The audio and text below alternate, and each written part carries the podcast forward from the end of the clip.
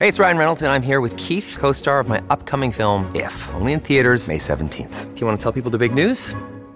All right, I'll do it. Sign up now and you'll get unlimited for $15 a month and six months of Paramount Plus Essential Plan on us. Mintmobile.com slash switch. Upfront payment of $45 equivalent to $15 per month. Unlimited over 40 gigabytes per month. Face lower speeds. Videos at 480p. Active Mint customers by 531.24 get six months of Paramount Plus Essential Plan. Auto renews after six months. Offer ends May 31st, 2024. Separate Paramount Plus registration required. Terms and conditions apply if rated PG.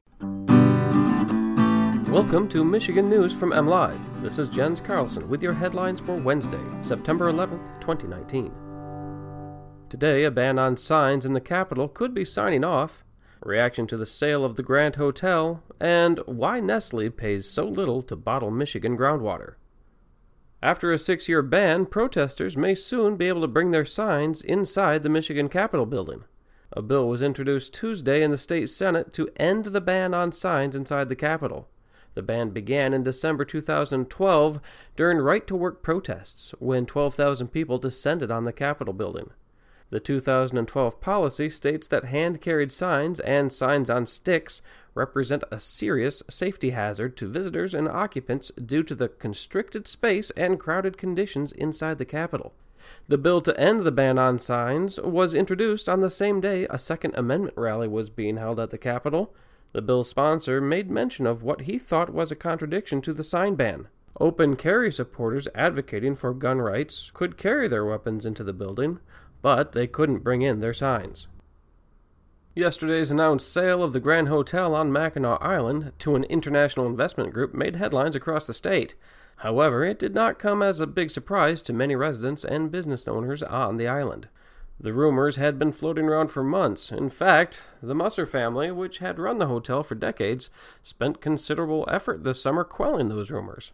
But now that the sale is final, what does it mean for one of the state's top tourist destinations?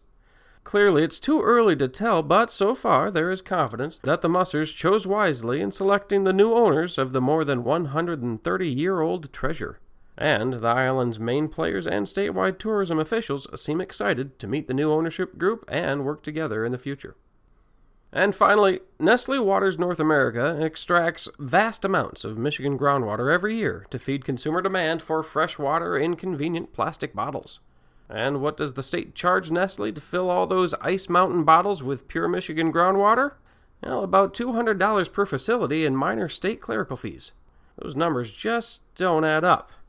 In our latest installment of our new How We Got Here video series, we take a deep dive into the legal, moral, and practical questions surrounding Nestle's water sourcing. Be sure to check it out at mlive.com slash howwegothere or on the MLive YouTube channel. For more on these stories and other headlines from across the state, head on over to mlive.com. On a solemn note, as we remember 9 11 today, we'd like to thank all of the first responders across Michigan and beyond. We appreciate you and all the risks you take to keep us safe.